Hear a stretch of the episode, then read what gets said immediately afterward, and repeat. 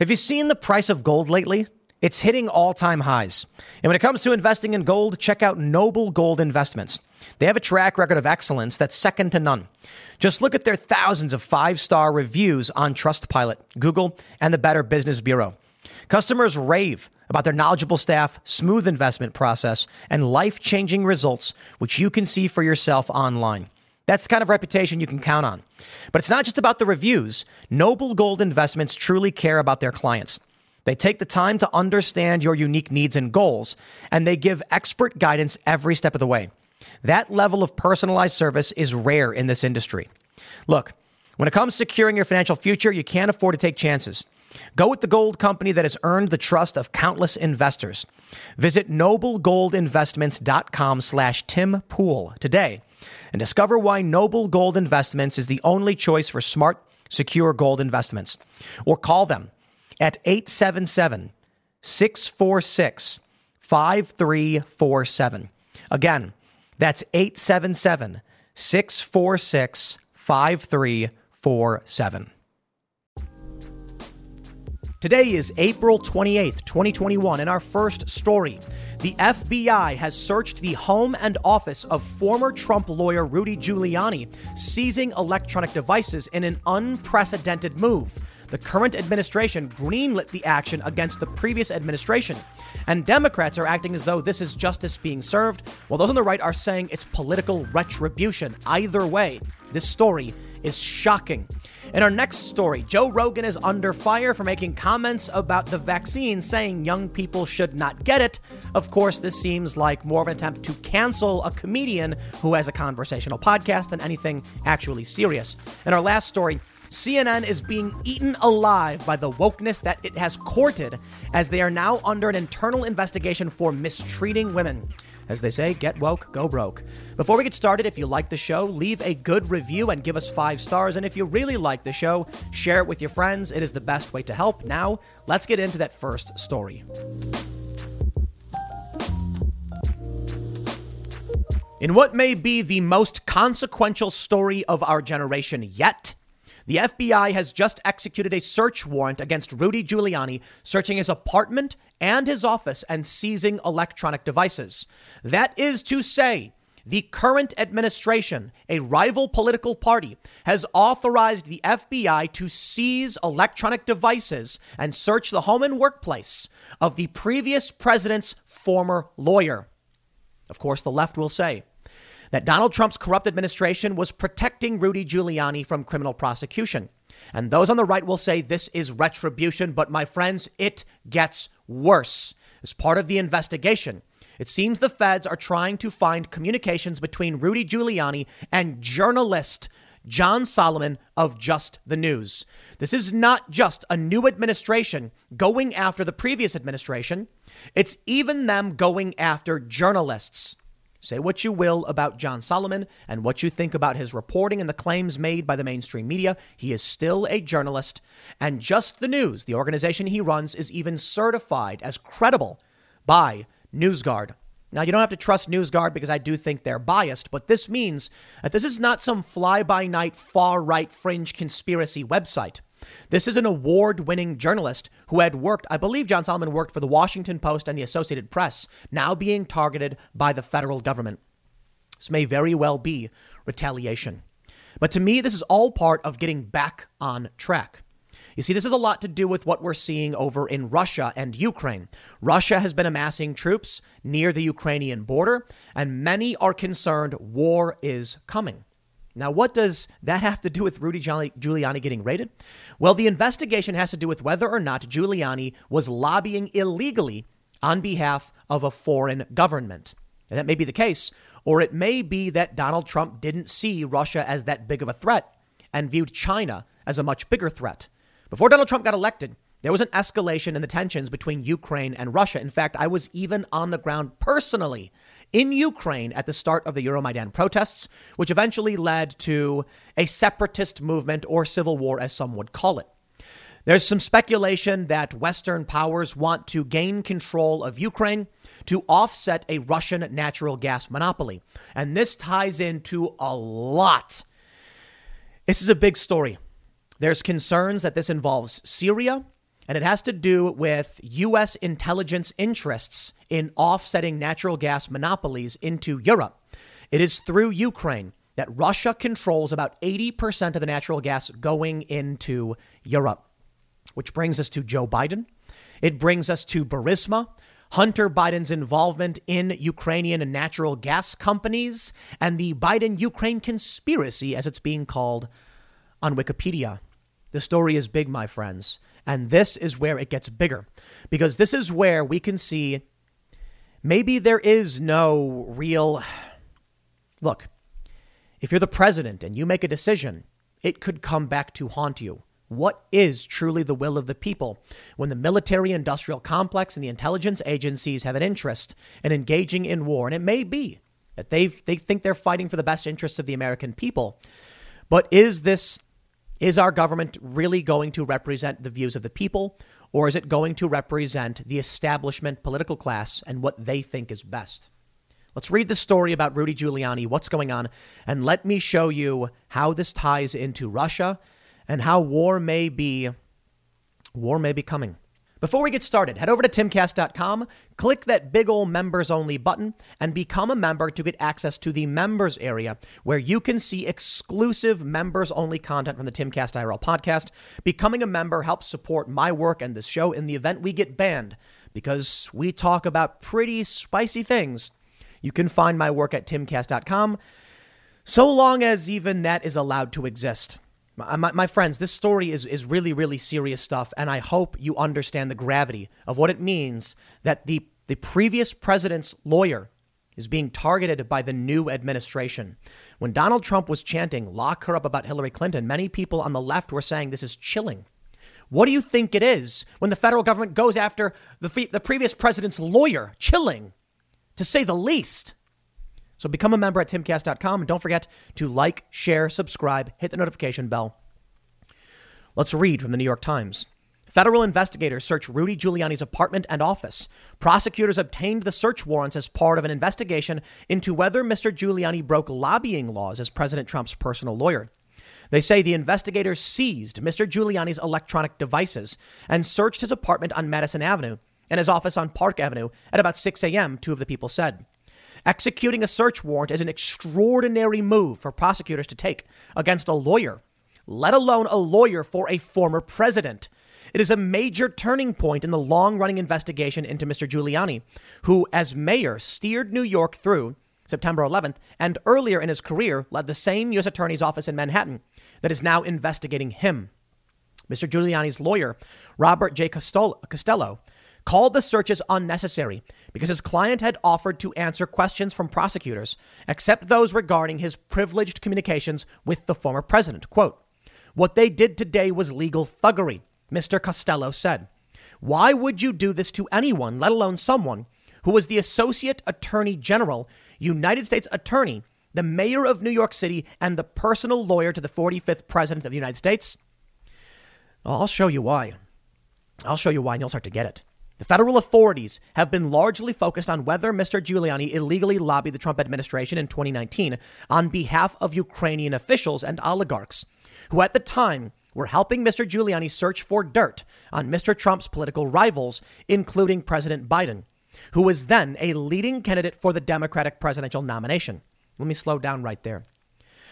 When Ukraine Gate emerged, where they accused Trump of trying to dig up dirt on Joe Biden, Joe Biden was not a contender for the presidency. He had not announced.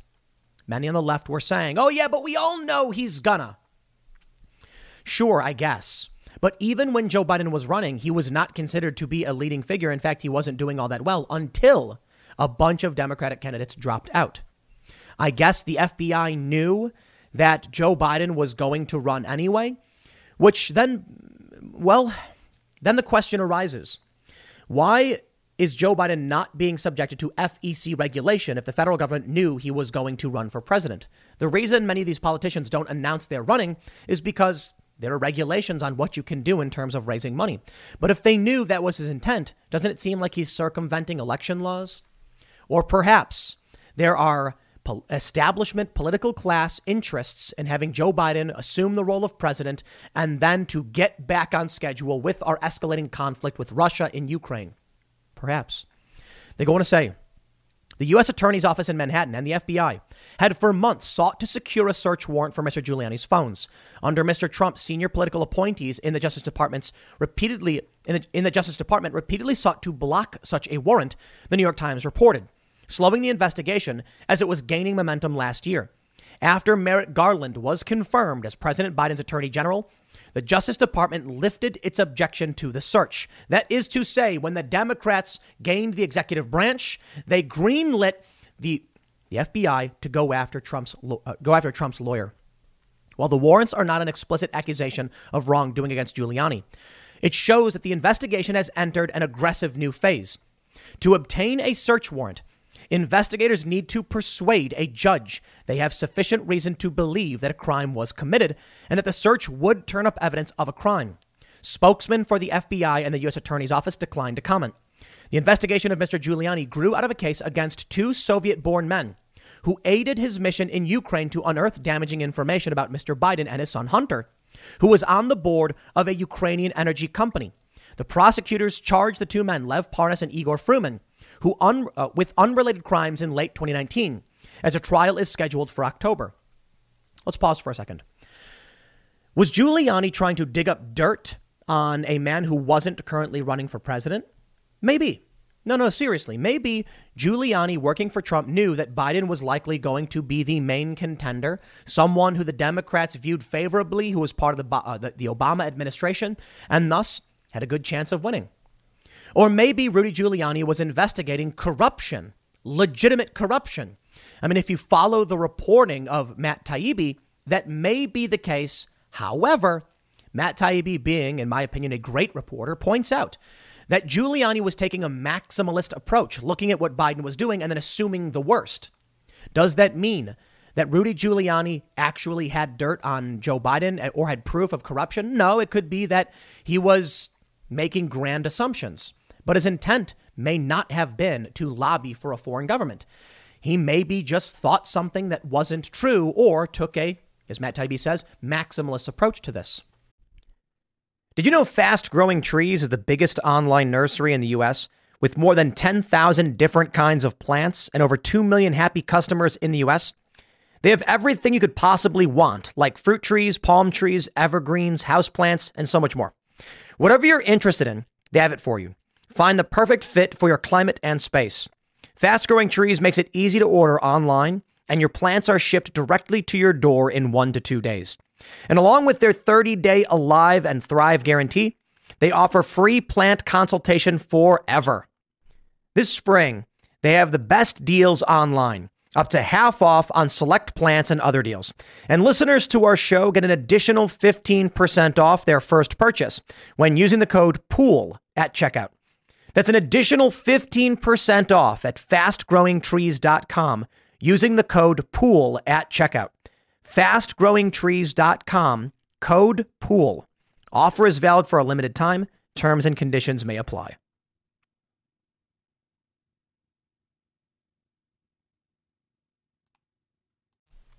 They go on to say while investigating Mr. Giuliani, prosecutors have examined, among other things, his potential business dealings in Ukraine and his role in pushing the Trump administration to oust the American ambassador to Ukraine, which was a subject of testimony at Mr. Trump's first impeachment trial. As he was pressuring Ukrainian officials to investigate the Bidens, Mr. Giuliani became fixated on removing the ambassador Marie L. Yovanovitch, whom he saw as an obstacle to those efforts. At the urging of Mr. Giuliani and other Republicans, Mr. Trump ultimately ousted Ms. Yovanovitch. As part of the investigation into Mr. Giuliani, the prosecutors have explored whether he was working not only for Mr. Trump, but also for Ukrainian officials or businesses who wanted the ambassador to be dismissed for their own reasons, according to people briefed on the matter.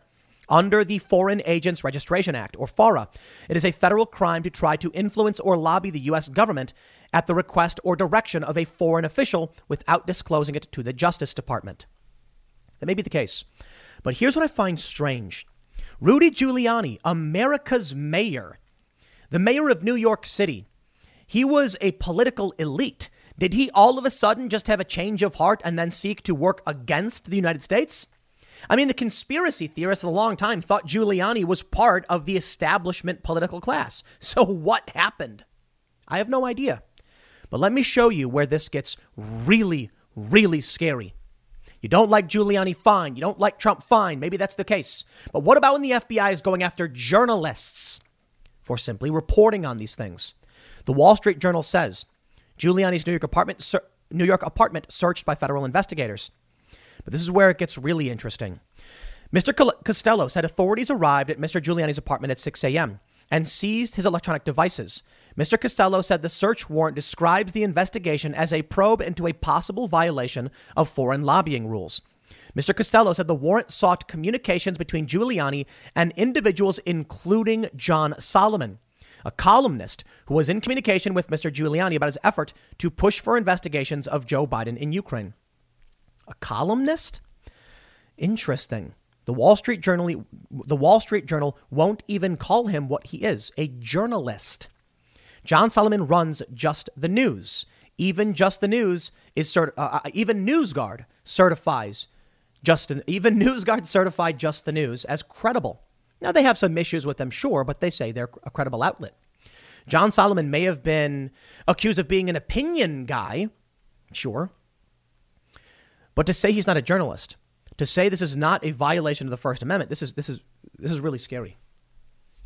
Now I don't know what's to come of this. And of course, I'm already seeing far left Antifa anonymous hacker types, people that I knew for, for, for have known for 10 years or longer, are now cheering on the FBI.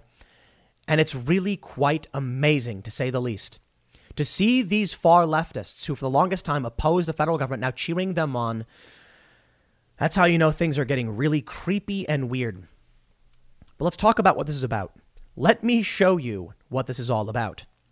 Now, I can't tell you definitively what Trump was trying to do, what Giuliani was trying to do, what the current administration is trying to do. I can tell you a little bit that scratches the surface. As they mentioned over the New York Times, Giuliani was digging up dirt, they say, against Joe Biden over perceived corruption in Ukraine. There's a, there's a Wikipedia article called The Biden Ukraine Conspiracy Theory. Interestingly, it's not a theory unless you frame it as the most extreme interpretation available. They say the conspiracy theory alleges that then Vice President Biden withheld loan guarantees to pressure Ukraine into firing a prosecutor to prevent a corruption investigation into Burisma and to protect his son. Although the U.S.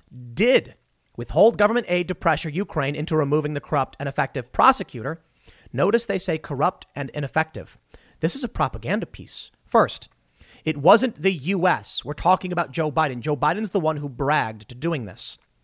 They say this was the official and bipartisan policy of the federal government of the U.S., which, along with the EU, the World Bank, and the International Monetary Fund, believed the prosecutor to be too lenient in investigating corruption. That all may be true, absolutely. But let's look at framing really quick. They should say, although Joe Biden did withhold government aid to pressure Ukraine into removing the prosecutor, this was the official and bipartisan policy of the U.S. because they viewed him as corrupt. But if you look at the reporting of Matt Taibbi, he actually goes on to say there were real reasons to believe that this guy was investigating Burisma. Let me slow down. I'm not going to rehash the whole Ukraine gate conspiracy or whatever you want to call it. I'll just say I think Matt Taibbi is right. In his article from October 24th, 2020, Matt Taibbi says, with the Hunter Biden expose, suppression is a bigger scandal than the actual story. Unprecedented efforts to squelch information about a New York Post story may prove to be more dangerous cor- corruption than whatever Hunter Biden did with a crooked Ukrainian energy company. In the story, Matt Taibbi points out there really was an investigation into this guy, but that Rudy Giuliani and that many Trump supporters were taking a maximalist approach. I think Matt Taibbi is correct. I think what what was happening with Joe Biden and his son was incidental to the bigger picture. Let me show you another Wikipedia entry. The Russia Ukraine gas disputes, Russia Ukraine gas disputes. They mention that, uh, actually, let me, let me read very important line. Let me just read the opening paragraph. The Russia Ukraine gas disputes refer to a number of disputes between Ukrainian oil and gas company Naftogaz Ukrainy, U- U- Ukrainy and Russian gas supplier Gazprom over natural gas supplies, prices, and debts. These disputes have grown beyond simple business disputes into transnational political issues involving political leaders from several countries that threaten natural gas supplies in numerous European countries dependent on natural gas imports from Russian suppliers, which are transported through Ukraine through Ukraine. Russia provides approximately a quarter of the natural gas consumed in the EU. Approximately 80% of those exports travel through pipelines across U- Ukrainian soil prior to arriving in the EU. What's important to understand is that it, that a large portion of the gas going to Europe comes through U- Ukraine. What is this? Around 20% of all the gas they receive.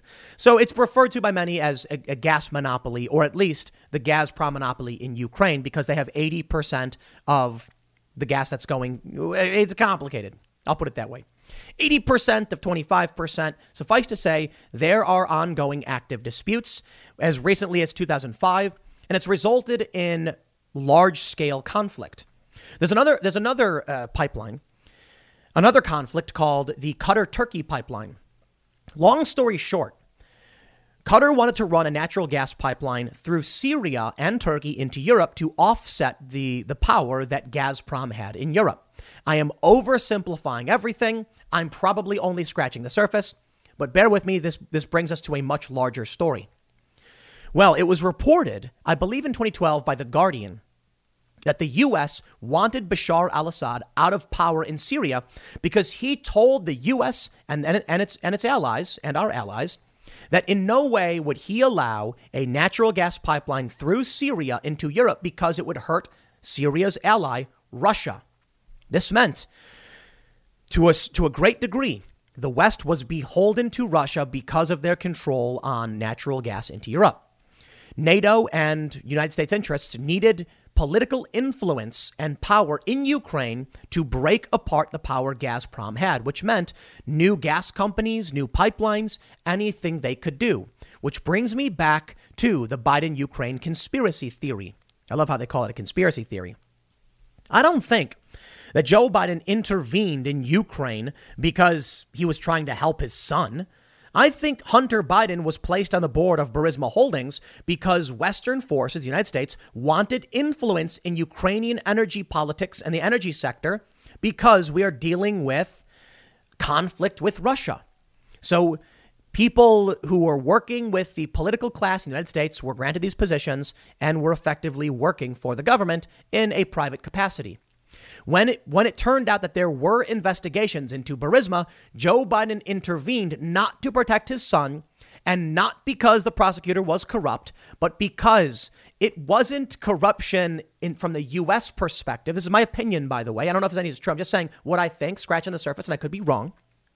I think the U.S. was like, look, we're a foreign country meddling in the energy affairs of Ukraine because we need access to energy.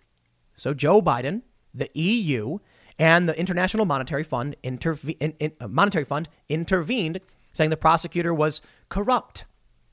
What it really sounds like to me is the prosecutor was beholden to the Ukrainian people and not Western interests. At the time, Ukraine was being courted by Russia and by NATO.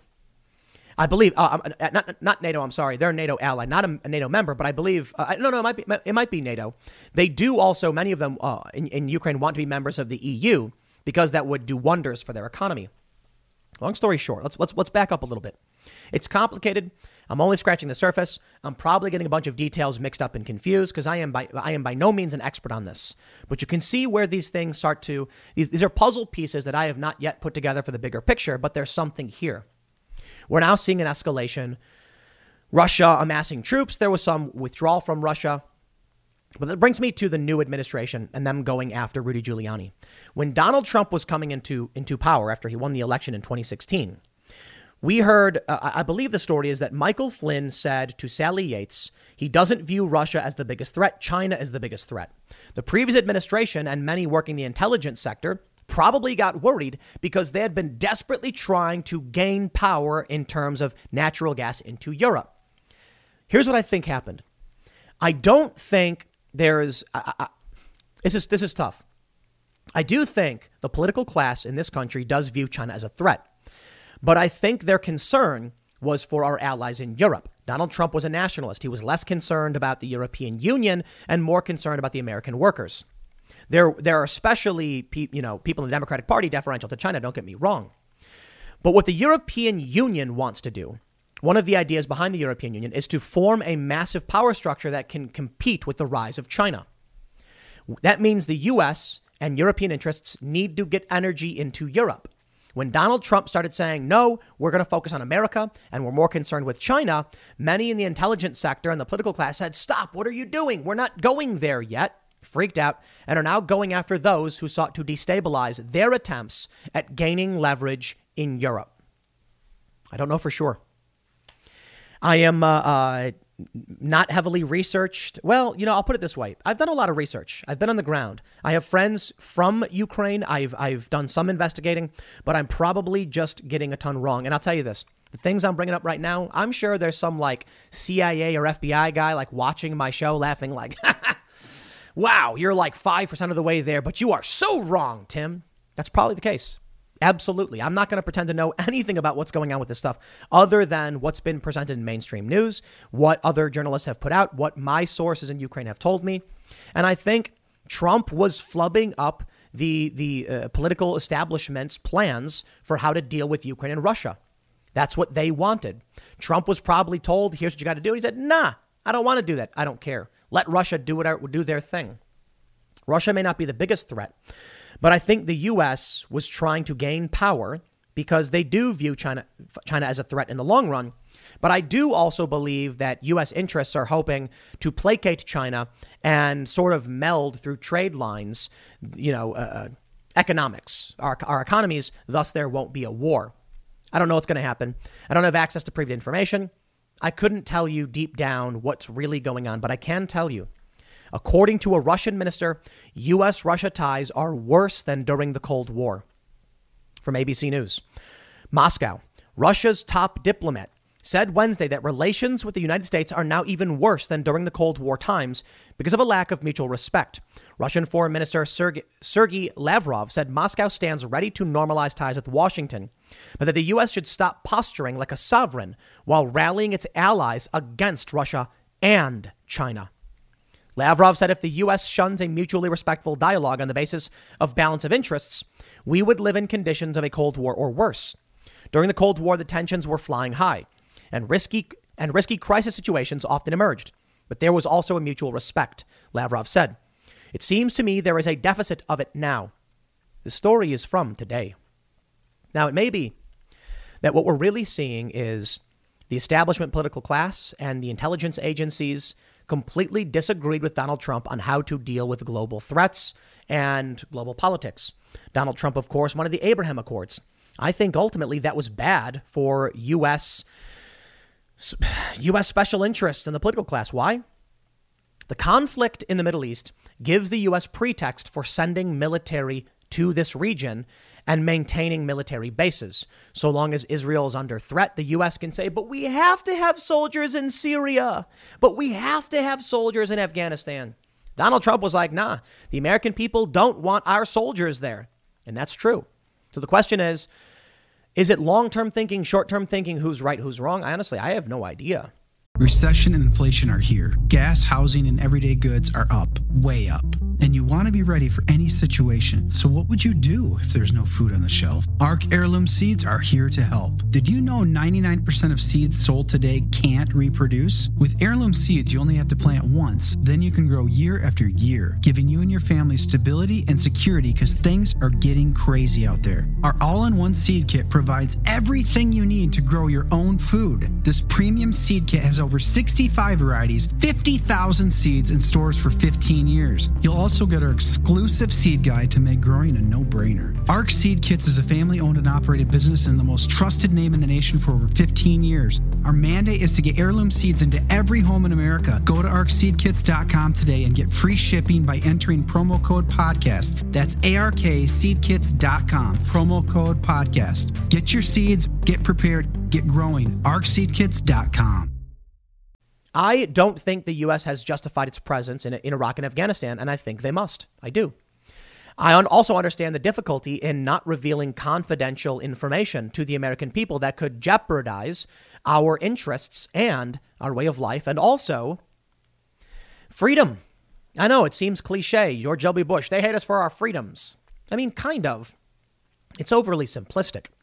But my concern is in a hundred years, will this planet be more classically liberal or more authoritarian?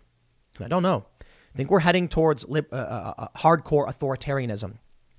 I don't know what the outcome will be from U.S. interests or from Donald Trump's interests or nationalist interests. I do know that what the EU has been doing is failing. Marine Le Pen is now gaining in the polls and is very, people think she's likely to win the presidency in the next election. That may be the case. The plans of the establishment political class and the intelligence agencies failed. And it's clear that if they didn't want Donald Trump to win, they did a really bad job of stopping him and the ideas coming from people who support him. In which case, their plans don't work. So I don't know what to tell you. I can tell you, I don't want to see a future dominated by Chinese authoritarianism, or I should say, the Chinese Communist Party's authoritarianism. The people of China are fantastic people. It's the Communist Party it's the political ideology that scares me. And we are seeing a hard, hard escalation that war may be afoot. Notice that the Russian, uh, uh, Russian minister said Russia and China. That's right. From Newsweek Ukra- Ukraine President Zelensky is ready for war with Russia, vows to stand the last man. Ukraine would not stand a chance against Russia at all. Russia may not be the massive superpower it was in the Cold War, but they are still a massively powerful nation with nuclear weapons, and uh, they'll crush Ukraine. They'll do it through subversion, politics, and hot war. And what can Ukraine do to stop it? Probably not a whole lot. But the U.S. could come to the aid of Ukraine, and thus we see a proxy war, which could potentially lead to full out war between the U.S. and Russia. Now, I think Russia doesn't stand a chance for the most part, against the U.S. I do think no one will win in a war. It'll just be death and destruction. But when it comes to a clash of political power, I think the U.S. would absolutely crush Russia because of our, you know, expansive power, but not not without great cost. Which brings us to the great global Mexican standoff. It's not just Russia, mind you, but the U.S. may feel that it is more powerful than Russia and China individually, but together, probably not. If the U.S. makes a move against Russia and, it, and the U.S. is damaged because of it, China then moves in. That's a Mexican standoff. If you're not familiar, it's when three people are standing, each pointing a gun at each other. Nobody wants to pull the trigger because the first person to fire now has they're occupied essentially. As soon as you pull the trigger, the other person can shoot you and you can't do anything about it. So nobody wants to make the first move. If China makes a move against Russia, China will be weakened. The U.S. can move in. If Russia makes a move against either of us, then either of us can move in. That's how it works. So what happens? Slow roll, a slow escalation, and probably an attack on our cultural institutions. You can't just declare hot war, but you can subvert. So it's probably true that Russia does want to subvert the U.S. and interfere in elections. I think that's absolutely true. I just think not particularly effective. Now, China, on the other hand, much more effective. I think the reason we saw the narrative against Russia so much was because the establishment political class from before Trump was desperately trying to stop Russia and gain control of Ukraine. But Russia moved into Crimea, took it, and then in the U.S., Donald Trump won the presidency, and that was that. That was that. I don't know what, what the best course of action would have been. I don't think, for the most part, there's a bunch of mustache twirling villains. I think it's competing interests. But I will tell you this Joe Biden backs the racist and psychotic ideology of critical theory and wokeism. And if we have that as our core ideology, then we do not deserve to have our ideas persist. What should persist is the core American ideals of the founding fathers and classical liberalism, which led to one of the freest countries on the planet in the history of the planet. But right now, the establishment is woke. And that means they believe in fascistic ideologies. And I'll be damned if I'm going to sit back and watch an authoritarian ideology take over. That means they will not have my support no, no matter what their plan is so long as Joe Biden supports this psychotic ideology, which is destroying this country. So I can't tell you who the good guys and the bad guys are. I can tell you there's certainly special interests, complete com, co- uh, competing interests. I can tell you it is it is insanely complicated, and everything I've told you may have just been a mishmash, mumbled up of ideas that I don't understand because I'm far from the smartest person on this issue. So do your research. Follow people like Matt Taibbi who know better than I. But I will tell you something. It is horrifying what they're what they're doing with Rudy Giuliani. Now I can tell you, look, if someone breaks the law, then they must be prosecuted. And if that's the case, so be it. If Rudy Giuliani was doing something nefarious, good. I don't care. It's not an excuse to simply say he represented the president to let him get away with crimes. But I don't know. In the end, it's all politics. It is all politics. And whether or not Rudy Giuliani did or didn't do anything bad, they're going after the previous administration, the previous president's lawyer. That's freaky stuff. And if we escalate beyond this point, it just seems like more and more it's a it's a Jenga tower, right? The blocks are being pulled out from the base. It's only a matter of time before the whole thing comes crumbling down. That worries me because I don't want to live in a country ruled by the Chinese Communist Party or by autocrats like Vladimir Putin. But I don't want to live in a country a bunch of woke lunatics who are also autocratic, ridiculous cultists. It's not just one faction. It's a it's a hodgepodge mishmash mishmash of chaos. I'll leave it there. Next segment's coming up tonight at 8 p.m. over at youtube.com slash timcastirl. Check it out. We'll see you all then, and thanks for hanging out.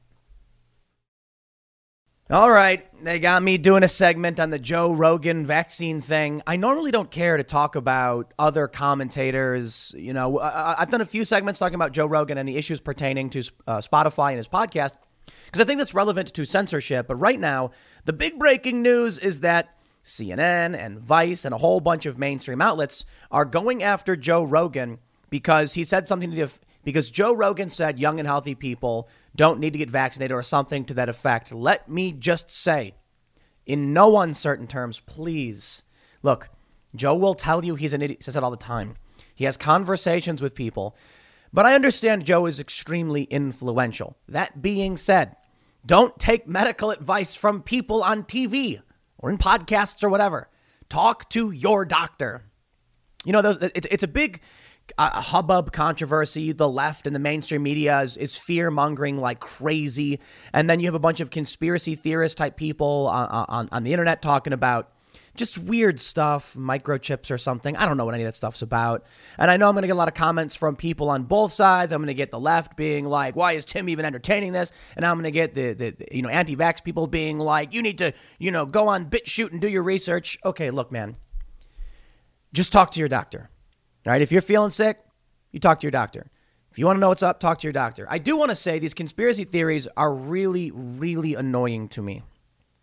All right, so there's a lot of videos that are going around about people who have gotten some type of vaccine injury because that happens. It's extremely rare. It's why Johnson and Johnson, I think it was Johnson and Johnson, right? They pulled they pulled the vaccine because of a fear of blood clots.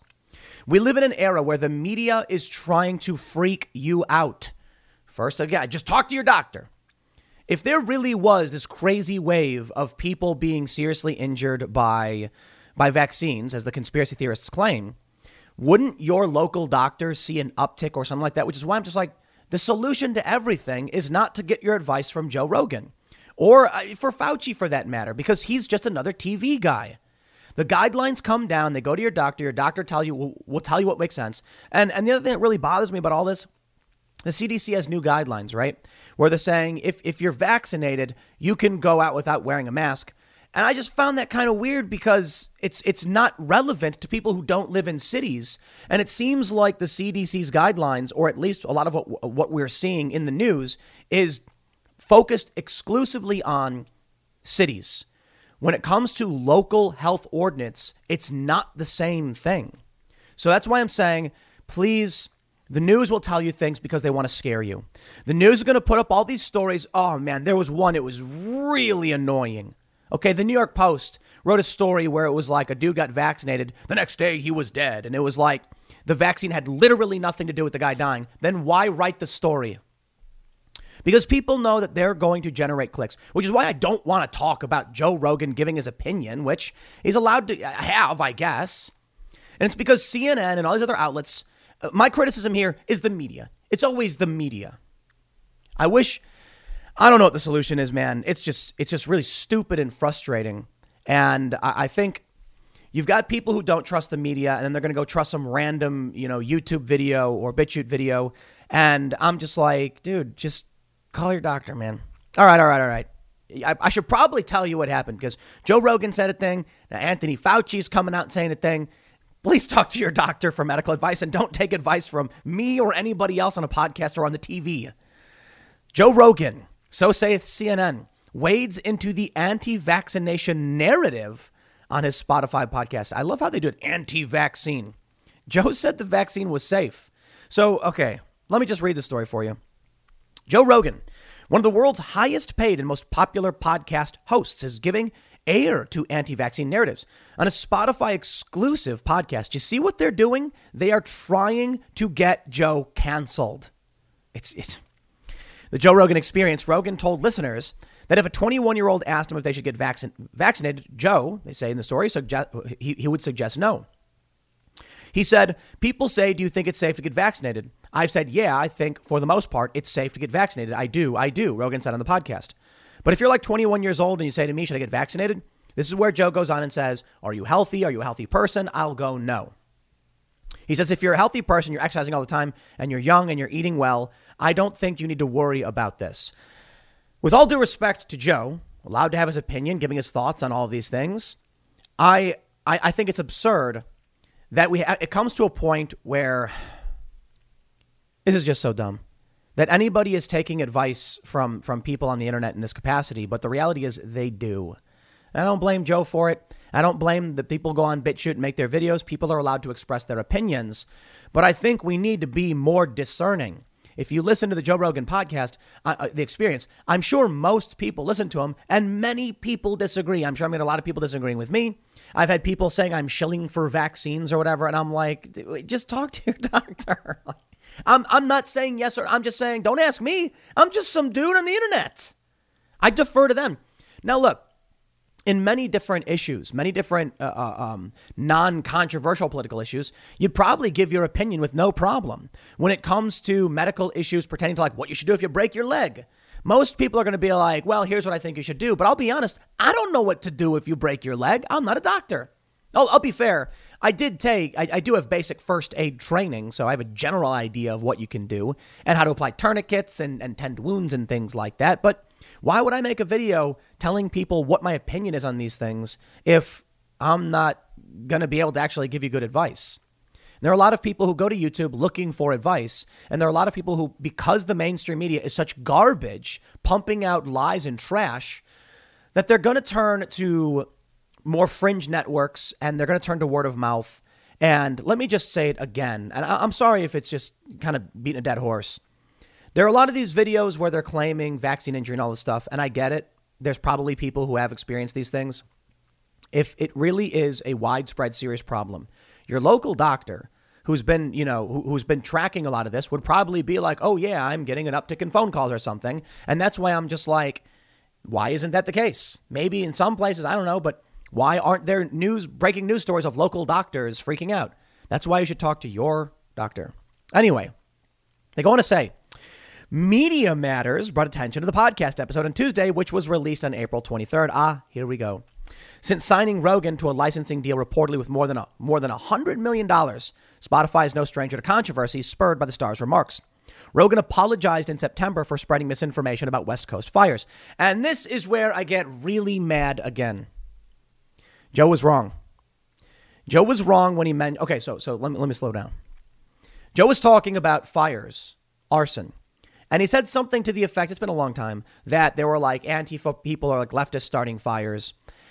Everyone got mad because Media Matters or whatever, one of these organizations, claims he's spreading misinformation and it's conspiracy theories. And we saw people with guns and signs saying, you know, no Antifa and stuff like that. And then Joe said this. He comes out and apologizes and says he was wrong. It's not true.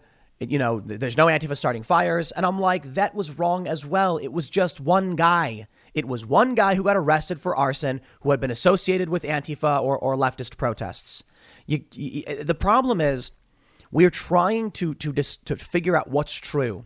And you've got a mainstream media that is hell bent on freaking you out to the best of their abilities. They want you panicked and scared. They want you freaking out and clicking the links and being, ah, and getting all worried. And then you have people who genuinely get worried and are scared who are going to make videos and freak more people out. So when it comes to Antifa, here's what happens. Joe was he was wrong in the pl- in, in, in the plurality of the people starting the fires, but then he comes out with an apology where he says it's not true when it was st- there was still one guy. Okay, that's the nuance we need to know the facts. I feel I, I don't blame Joe for it. Imagine being some dude on the internet just talking about your feelings, never having been a journalist or anything like that, and now having everyone expect you to know all the facts all the time. It's a crazy world we live in. Remnants of the wild, wild west era of the internet persist. Joe Rogan is one of these individuals. I, I, I, I watched uh, some of the Joe Rogan stuff way back in the day, and I guess he talked about like Sasquatch and you know UFOs, and then he had more and more uh, uh, academic guests, smarter people. The show got bigger because it was fun, it was interesting, and then he becomes the biggest podcast in the world. And all of a sudden, this dude, who's a comedian hanging out with his buddies, is getting hounded by everybody because he has too much influence. But I'll tell you this: the challenge here is that with great power comes great responsibility. So I don't I don't know what to tell you, but I will say I I really don't care about Joe's opinion on this stuff. I mean, I guess we need to build a culture of people who aren't just going to believe a comedian podcast host over his opinions instead of talking to a doctor. I got to be honest, I'm not a big fan of Fauci because he's flip flop quite a bit too much. And I'm not, I'm, I'm like, I don't know what to trust. At least he's a doctor though. But I'm, but I'm not going to, I'm not going to go to either of them. Okay. I'm just to Go to my physician and be like, so what do you think about all this stuff? Have you have you heard anything? Nah, cool. All right, whatever. There it is. Here we go. Spotify did not respond to a request for comment about Rogan's recent episode. Rogan, who was speaking with comedian Dave Smith on the episode, said his children both got COVID 19 but had minor symptoms. He said, I hate to say that if someone's children died from this, I'm very sorry that happened. I'm not in any way diminishing that, but I'm saying the personal experience that my children have with COVID was nothing. As Rogan acknowledged, children are not immune to COVID 19. In fact, more younger people are getting hospitalized as new variants emerge. And even if a healthy young person were to get the virus and experience minor symptoms, they still they still risk spreading the disease. Okay. Tech platforms have, have taken direct action against vaccine misinformation. Both Facebook and Twitter have removed false claims about COVID 19 vaccines. Spotify, as well, as removed misleading content, including a podcast in March. A Spotify spokesperson said at the time Spotify prohibits content on the platform which promotes dangerous, false, deceptive, or misleading content about COVID-19 that may cause offline harm and or pose a direct threat to public health. So Fauci's coming in on this one, but let me let me just stress my position on this. I understand in many other circumstances someone might give their their opinion on a medical circumstance, considering the severity of the political atmosphere as well as the threat that COVID faces. I don't think I should be playing any games. And that's why I say so often, like, I'm not going to comment or let's just leave this one to the doctors because I it's being weaponized across the board. I mean, look at what's going on. They're trying to get Joe Rogan banned. That's the, the severity of this issue is, I'll tell you this. You come out to uh, West Virginia and nobody's following CDC guidelines for, for whatever reason it just doesn't exist here. So it's really weird to me because that's why I said it feels like the news is very centered around urban centers. I'm not telling you you should or shouldn't do anything, literally saying talk to your doctor, but it's a very different world. And I look at these two worlds, right? So I, I, I'm, I'm, a, I'm a big proponent of the Second Amendment, as most of you know now. And I lived in cities and I see the, the anti gun people. And I, I moved to Miami and I see the reason for owning guns because I lived in the Redlands. I lived in middle, you know, kind of big open empty spaces.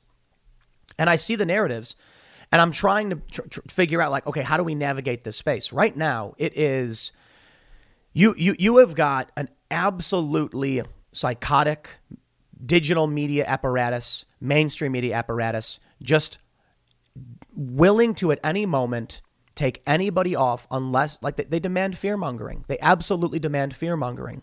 I'm not going to play that game, but I'm also not going to Open up the real risk of telling someone to do something when I don't know I don't know anything about this stuff. Well, here's here's where Fauci chimes in. You know, notably, I'm not a fan. The Hill reports Anthony Fauci, the nation's leading infectious disease doctor, early Wednesday shot down recent comments from Joe Rogan after the popular podcaster suggested young, healthy Americans do not need to be vaccinated against the, the coronavirus. Speaking to NBC's Today Show, Fauci called Rogan's comments incorrect. He said, You're talking about yourself in a vacuum. Fauci said to the podcast host, You're worried about yourself and the likelihood and that you're not going to get any symptoms, but you can get infected and will get infected if you put yourself at risk. Fauci also said there are still cases of asymptomatic people infected with coronavirus inadvertently and innocently spreading the disease. Saying, so if you want to only worry about yourself and not society, then that's okay. But if you're saying to yourself, even if I get infected, I could do damage, Fauci is saying this to someone else, even if I don't have any symptoms, that's the reason you have to be very careful. When asked directly if young, healthy people should get vaccinated, Fauci replied, absolutely. Fauci is not your doctor. And I think this is dangerous as well. I have food allergies. Uh, uh, uh, uh, one in particular, and I was and I was told in, in, in all of these different circumstances, and the guidelines were to be careful and maybe wait. They do this for all vaccines. It's not a big deal. And I live in the middle of nowhere, right? So I'm not going into big cities, but I get it. It's entirely up to you and what your doctor thinks is right for you. But to me, it's it's uh, it's a problem when Donald Trump comes out and talks about hydroxychloroquine or whatever, and then they're saying, "Oh, you know, you can't say this, you can't give medical advice." I get it. Look, Dr. Fauci's literally a doctor. I don't think he's practicing or has been for a long time, but I don't like the idea that a guy on TV is going to come out and tell you what you should do before you have a chance to talk to your own physician about what you should do. It, it, it annoys me because you have these stupid commercials where it's like is Faletrenon right for you? Call your doctor. Even they say call your doctor. They don't even tell you what the medicine's for. Now you get people mad that Joe Rogan's saying what you should do. Well, okay, Joe's not a doctor. But I'm supposed to take advice from Dr. Fauci who doesn't know me or my medical history. They were saying for a long time pregnant women shouldn't get the vaccine. I don't know what the, the guideline is right now. Talk to your doctor. Don't talk to Anthony Fauci. This is what bothers me. They treat him like what he's saying is gospel. When the dude flip flopped on masks before and then came out later saying they just wanted to make sure that people, that medical professionals were getting their masks. Okay. The CDC has unveiled new mask guidelines for fully vaccinated Americans. Check out the guidelines. You know, talk, you got you got to talk to your doctor. I don't live in a big city. I left the Philadelphia area. But I was surprised to find out I didn't know this because I, I, I'm looking at a mountain right now, like right pat. I'm looking at a camera on the other side of the camera, mountain. So people out here don't wear masks outside, and no one tells you you have to. The guidelines that we have, at the very least, what they're telling us is that just indoors. And I guess it's because people are out in the middle of nowhere. But the CDC guidelines is saying that they have, they have new guidance for fully vaccinated Americans. Okay, the CDC guidelines are going to go down to your local doctors. And that's where it really matters because different areas experience different things. There's going to be outbreaks in certain areas. And you, it's, it's like, why, why would I? You get the point. Well, I want to stress something. There's a lot of people who are fed up with what's going on with, with COVID. They're fed up with the pandemic and the lockdown. And I've long maintained that I don't think the lockdowns were done appropriately.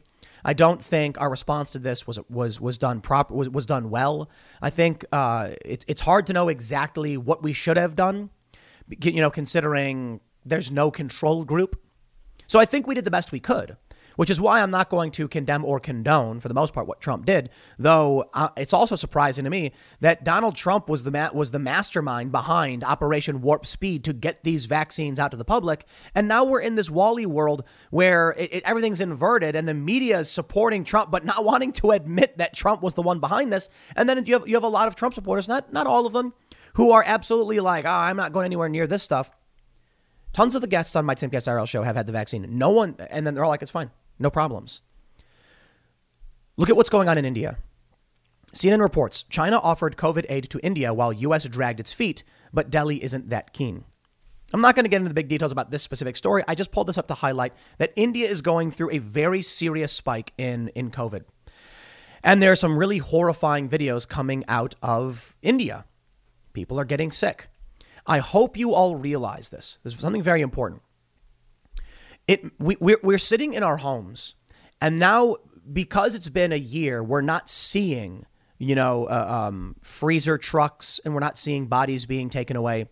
And what happens every single time is that people get jaded, they, they get cynical, or they get they, they they get desensitized, and they assume everything's fine. You know what it reminds me of? It's like there's an episode of The Simpsons where there's a hurricane, and then all of a sudden everything calms down and gets nice. And Homer's like, hey, you know, everything's like okay. And he goes outside, and Lisa's like, no, it's the eye of the storm. Don't go out. It's not actually over yet. You're just not in the heavy wind part, which is going to hit really soon. What I'm trying to say is, I'm not saying the response the U.S. did was perfect. We, we, we caused extreme damage to our economy.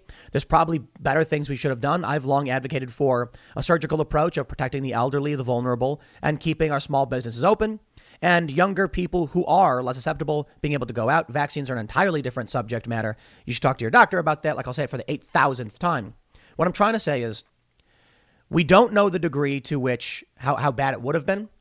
We don't know the degree to how bad it could be if we change things. And that makes it very, very difficult to navigate. Now, listen. You're going to get people in the mainstream media telling you to hide under your under your covers and scream and cry, and they're going to show you all the most shocking and outrageous stories to make you panic. And that could be the case in many uh, in many circumstances with India. But we are getting official reporting out of India that there is a major spike and people are dying. Then you're going to get people who are going to try and tell you it's a conspiracy. Look, I can't tell you what is true because I'm not omniscient. I can just tell you that we want to assess the situation, remain calm, and approach it logically, which is the media often lies. They try to freak you out. A bunch of strangers on the internet ain't no uh, better than any of the mainstream media trying to freak you out because these people, who are they? They're not experts either. There have been many ex- experts who have been excommunicated for their opinions on the matter, and you've got to choose who you trust. We all do. And that's why I say the best thing you can do is talk to your local doctor. I think it's the smartest approach.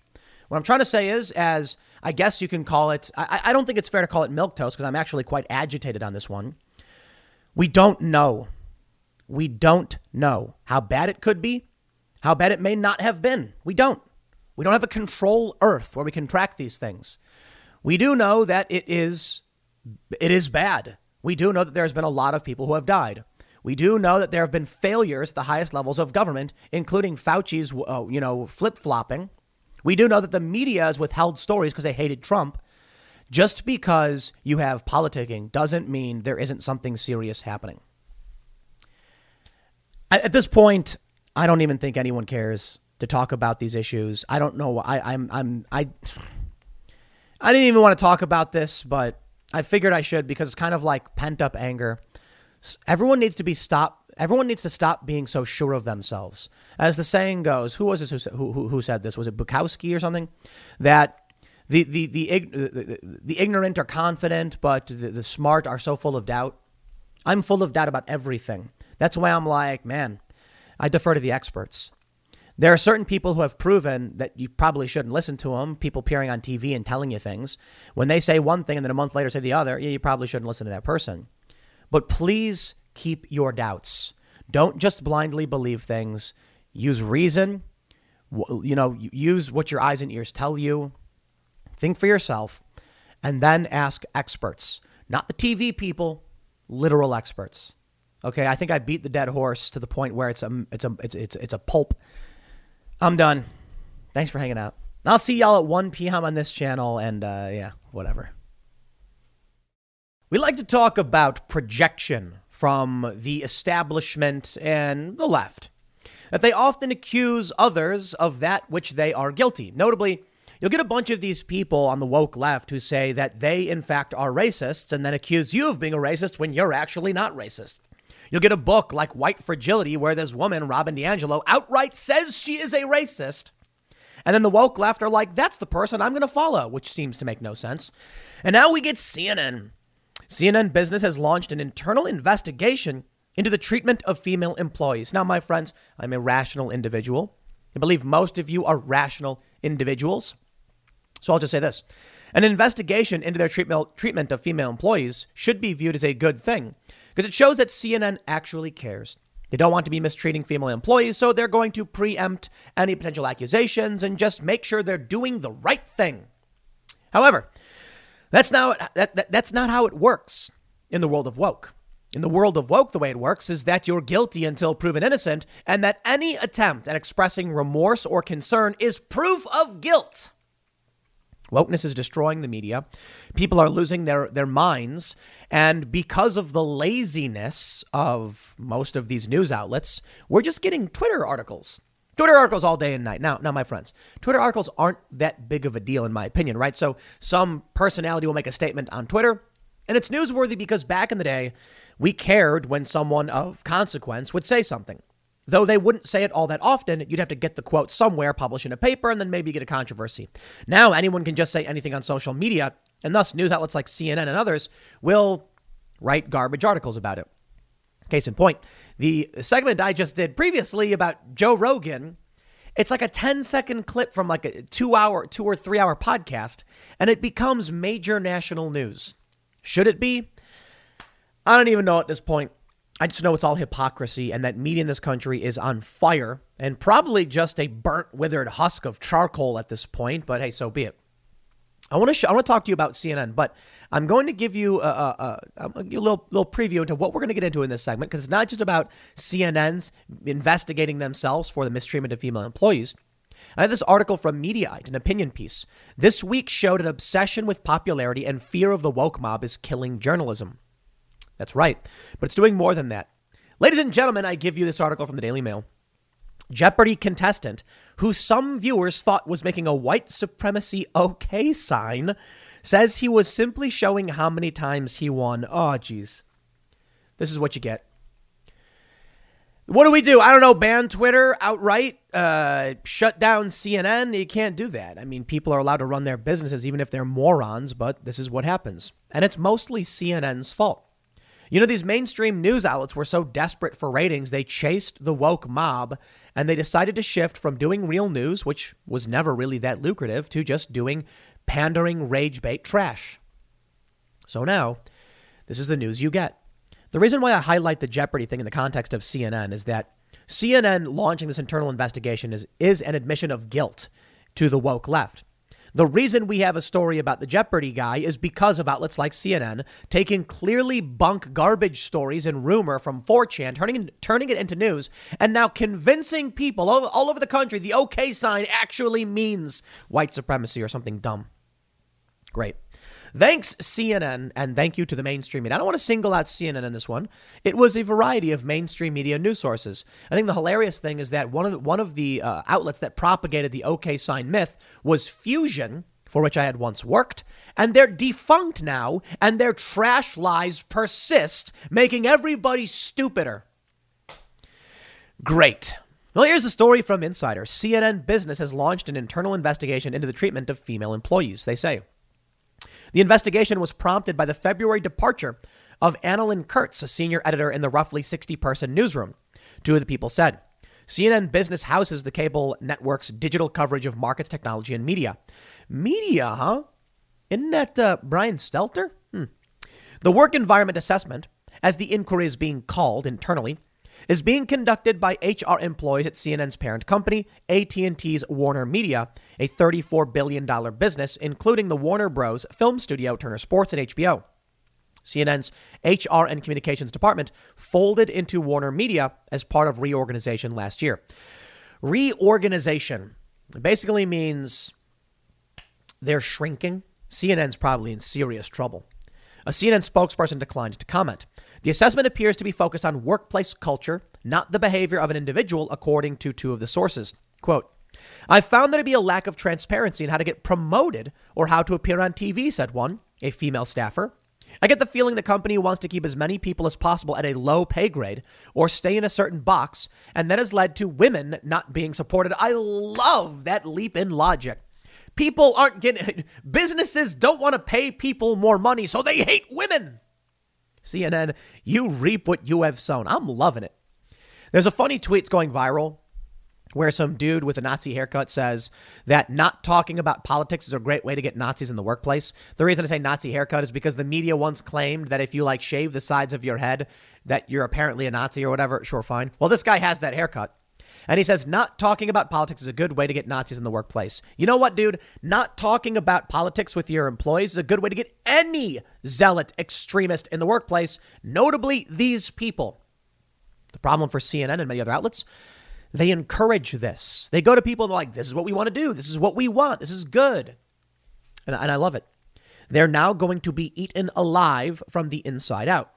You see, CNN, in their desperate attempt to stay afloat, pandering to the woke mob, pushing out ridiculous garbage stories, attracted a certain kind of individual. Woke zealots and narcissists, people of no skill or merit who demand to be on TV. I couldn't figure out how to get a raise or go on TV. CNN hates women. Excellent logic there. But what do you think is going to happen when you encourage this garbage article nonsense and you hire these people? I love it. It's like the Teen Vogue thing. Remember that? So this woman works for, I think she was working for Axios. Can't remember where she worked. But uh, uh, she was basically an unethical journalist who was like dating the guy in the Biden administration. She was supposed to be covering them and, you know, whatever. She tries to get a job at Teen Vogue. Unfortunately for her, like 10 years ago, she made insensitive tweets. So the woke mob at Teen Vogue campaigned to get her fired, and then she got fired. I don't actually I don't even know if she even got hired. They blocked her from getting hired. Teen Vogue ended up losing like a, a seven-figure ad deal because of it. Teen Vogue. You hired cultists. What makes you think you will be immune from them taking over your business? It's great. You will now be eaten alive from the inside out. Sorry, CNN, I'm not going to shed a tear for you. They're going to say CNN Business is led by General Manager Jason Farkas, who has six direct reports, three men uh, and three women, according to a person familiar with the organization structure. The department is part of CNN Digital, which is run by Senior Vice President Meredith Artley, who reports to Andrew Morse, the chief. I don't care about that. At a CNN Business Ask Me Anything call on April 20th, Artley referred to the HR assessment, saying it was ongoing, according to a person on the call. Formerly known as CNN Money, CNN Business rebranded in 2018 with a greater focus on Silicon Valley and the intersection of politics, media, and tech. Intersection. I'll tell you this it may be that CNN is getting eaten alive from the inside out. But this internal review might actually just be an internal inquisition led by the cultists that CNN hired. You let a wolf in the henhouse. They won't care, though. CNN never really was all that great anyway, but imagine being a skin suit of a skin suit of a news organization. That's basically CNN at this point. They go on to say the findings of the assessment and what, if any, action CNN might take remain unclear. In some cases, media organizations like NPR and CBS have turned to outside law firms to independently investigate serious workplace issues. The internal review came just as former CNN anchor Brooke Baldwin who left the network this month, discussed the environment within CNN's television unit in a podcast interview with Ms. Magazine, saying that the most influential and powerful anchors and executives at the network are men. Why is that a surprise to anyone? I'm going to say something controversial, but shouldn't be controversial. There's something known as the greater male variability hypothesis. It's a hypothesis, not even a theory. But what this means is that there is a general idea which may or may not be true, again, hypothesis, that the bell curve for men in terms of talent and ability is wider and more uh, var- uh, varying than women. That means that if you have 100 men and 100 women, you're going to have 20 really dumb guys. You're going to have 20 really smart guys and 60 average guys. For women, you'll have five, you know, let's say five uh, really dumb women, five really smart women, and 90 average women. That means there is a greater likelihood that top level positions will go to men, period. Assuming the hypothesis is true. More importantly, by all means, call out that the people at the top of the network are men. But have you considered just, I don't know, like trying to get the job? I won't stand for the excuse that sexism or racism or whatever holds people back because if that is a consideration, then it should be just part of your plan. I, I don't see a circumstance in which you come out and say, I demand the entire company change its structure because I couldn't figure out how to actually gain power within this institution. Now, some of the left will argue it's impossible to do so if they're racist or sexist, and I just don't think that's true. I think there are ways to do it. And I guess, you know what, I'll tell you this. Maybe forcing CNN to do an internal audit of how they treat women is the only way to get it done. The Civil Rights Act of 1964 is a great thing. I'm very uh, uh, proud of America's accomplishments in this regard and how it helped my family. But it also means there's a vulnerability, a weakness. If you can be accused of breaking the law in some nebulous way that's hard to prove, your company will be, you know, it'll cost you money and it'll be very difficult for you to deal with. So now people have, have found that easy vector towards gaining power, accusing a company of being racist bigots. And there you go. Which brings me to Mediaite. This week showed an obsession with popularity and fear of the woke mob is killing journalism and society. Now, I briefly mentioned the Jeopardy thing, but this exemplifies everything about that article. This, this, this guy held up three fingers, like, like a three pointer thing, right? Not the OK sign. He didn't flash the OK sign. He did it because he had won three times and he was going for a fourth. In the first one, when he won, he held up a one, then he held up a two, then he held up a three. He didn't hold up the right three, however, so they accused him of being a white supremacist. He had to issue a statement saying, No, no, no, I'm not, I'm sorry. There you go. The obsession with the popularity, fear of the woke mob, it is destroying everything. Here's this is from John Ziegler from Mediaite, writing. The argument that journalism, defined as an unbiased reporting of truth, is effectively dead in the mainstream news media is now so strong that it is barely even worth bothering to make. However, the how and why of this devastating development are still very much in need of examination, and this week provided particular insight into a critical aspect of this conundrum. The actual truth of a controversial topic is almost never clear cut and is very often not nearly as popular as a contrived narrative that appeals to the natural human desire to feel better about ourselves and our prior beliefs. Therefore, for real journalism to survive, those reporting on events must be willing and able to endure criticism and even risk getting fired for expressing facts and perspectives which do not necessarily appeal to the natural inclination of their audience. My friends, I get a lot of people on the left. They say, Tim's a grifter. And you've probably heard me bring that up from time to time. And I love it. I did not seek out an audience of anybody. I didn't write down on a piece of paper, who's our audience? I want to make content targeting this group. I just make videos talking about my feelings from my room. Okay, to be fair, I'm in a big studio at this point because business is a booming. But what you need to understand is there are some people who see a crowd, be it leftist or, or, or Trump supporters.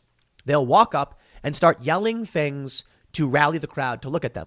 What I did was I found a soapbox, stood on it, started yelling stuff. People started crowding around and saying, Hey, I really like what this guy in this soapbox is saying. And then some other guy with a really big soapbox, Joe Rogan, you know, has me on. Then I helps me get a bunch of followers. Then I went on Steven Crowder's show. I went on Jimmy Dore's show. All of these things helped to make my channel grow. But it really is just I've been standing here for some time speaking, and people choose to come to me. Sometimes I'll then say something, and the person will go, bah, and they'll walk away. Someone else will come up. And you, you can't really track your audience. This idea that people are doing things, for the most part, to pander to an audience is not true of most individuals, though it is true of some, but it's mostly true of corporations because corporations have more than one person at their company, like CNN. So CNN probably has an internal marketing department says we need everyone to adhere to a certain point of view. That's the grift, the corporations. Sometimes the individuals, but typically not. They say, for several reasons, mostly related to fundamental changes in technology. Over the past generation, the desire of those reporting and commenting on the news to fulfill this requirement has melted away like a wax candle in a blast furnace. In short, massive media fragmentation has caused new outlets to devolve from broadcasting to narrowcasting to cult casting, and are now even heading towards a narrow cult casting business model. That's right. There are people who have become millionaires by making one kind of content. There are people who are millionaires because all they do is aggregate police brutality videos. Imagine living in a world where your news is nothing but watching cops brutally and mercilessly beat people. You'd think police were an evil organization going around hunting people. You'd believe crazy things. And many people do. Ziegler goes on to say, in other words, almost all media now is about preaching to a carefully chosen choir while making sure that nothing happens which might make them question their religion and consequently find a new cult leader to follow. With everyone in the media obsessed with TV ratings, traffic numbers, and Twitter followers, it cannot be overstated how much influence that has over what is allowed to be said. And just as importantly, how the fear of being attacked and canceled, especially on social media, prevents unpopular views from ever being expressed on major outlets. That's true. I want you all to watch other channels. I want everybody who's a subscriber to my channel to watch Steven Crowder, Jimmy Dore, David Pakman, Kyle Kulinski, Krystal Ball, left and right. Don't just take my word for it because I can only see so much. You need to find your sources and you know, figure out who you trust and it's very very difficult. Perhaps many of you just think I'm the best there is, and perhaps many of you think I'm pretty bad but worth watching anyway. But you've got to have a different set of views. You've got to, you, I, I mean, what I mean to say is you've got to view different sets of views, different points of views from other people. So I don't want a cult network of people who, who only believe me. And I got to be honest, I just happen to be lucky. You know why? It just so happens that my opinions as a milquetoast moderate fence sitter are mostly not bannable. Many of them are, and that's why we set up timcast.com and have the members only section so we can do things that YouTube doesn't want us to do. And I think that that it's a, the, the the the the island we're on, the cliffs are eroding, and eventually, you know, they'll try and ban me because my opinions will eventually become bad as well. So we got to build our own networks.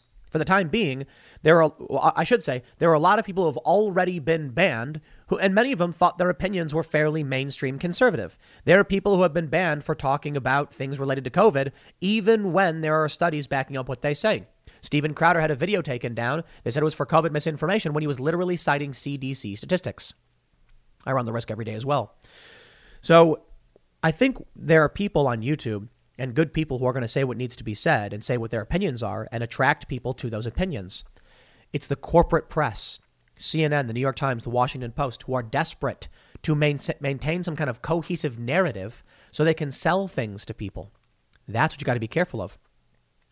He goes on to say the three topics on which this is a sad reality has been the most uh, that, that has been the uh, that this has been the most obvious are race, our reaction to COVID, and our views of Donald Trump. The past week provided voluminous evidence of that. Even as NBC News anchorman Lester Holt recently bragged, only one strategically crafted side of the story is now all that is incentivized. Obviously, the biggest story of the week was the conviction on all counts of former police officer Derek Chauvin in the, in the trial of George Floyd. Despite the evidence for second degree murder and that Chauvin's motivation was inherently racist, being exceedingly weak, in my opinion. Even the prosecution thought it was a third degree murder case. Based on the vast majority of one sided media coverage of this tragedy, you would have thought anything less than a conviction on all counts would somehow be the equivalent of an endorsement of slavery. To simplify, it's an excellent point. The media was only giving one side of the narrative because they're scared of the woke mob uh, and the cult has taken over. I hope you're paying attention. What we're seeing at CNN isn't some review, in my opinion, it's an inquisition. They're going to start ripping through CNN and purging the non believers, who happen to be men, for the most part. That's what's happening. CNN, you reap what you have sown. The cult is gaining control of many, our cultural, many of our cultural institutions and now our judicial institutions. The trial of Derek Chauvin was anything but a fair trial. The judge said that there's no venue where the jurors will be able to escape the, the riots and the press. Okay. If that's the case, then it should be said the charges should be dismissed with prejudice. That's what uh, Andrew Branca said on the IRL show last night on Timcast IRL. Perhaps we need a constitutional amendment that says if at any point a judge declares a change of venue will not give the, the, the accused a fair trial, the charges must be dismissed outright and with prejudice, meaning they can't be brought back up. I think I'm pretty sure that's what it means. Otherwise, we just say, you can't have a fair trial, so you don't get one to prison with ye. No, we can't function that way.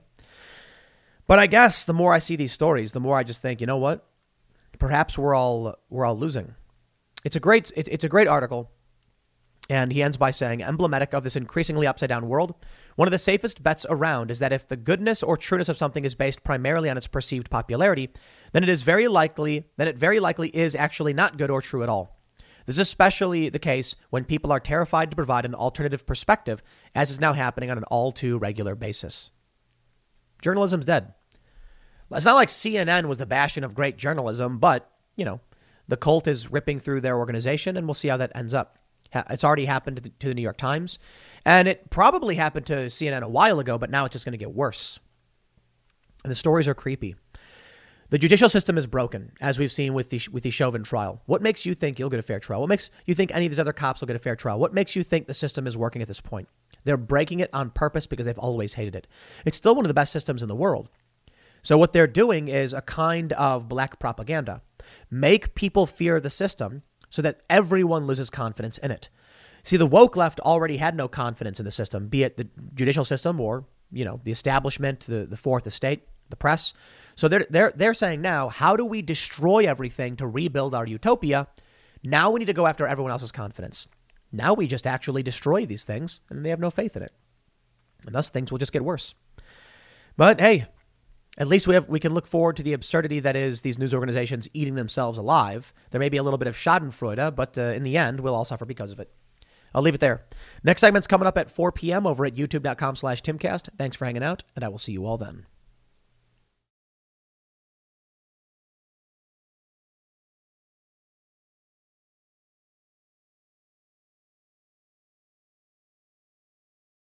Hey, Drew Scott here, and I'm Jonathan Scott, reminding you that life's better with a home policy from American Family Insurance. They can help you get just the right protection at just the right price and help you save when you bundle home and auto. Kind of like Goldilocks and the Three Bears. It'll be just right for you. We love a custom build. American Family Insurance. Insure carefully, dream fearlessly. Get a quote and find an agent at amfam.com. Products not available in every state. Visit amfam.com to learn how discounts may apply to you. American Family Mutual Insurance Company SI and its operating company 6000 American Parkway, Madison, Wisconsin.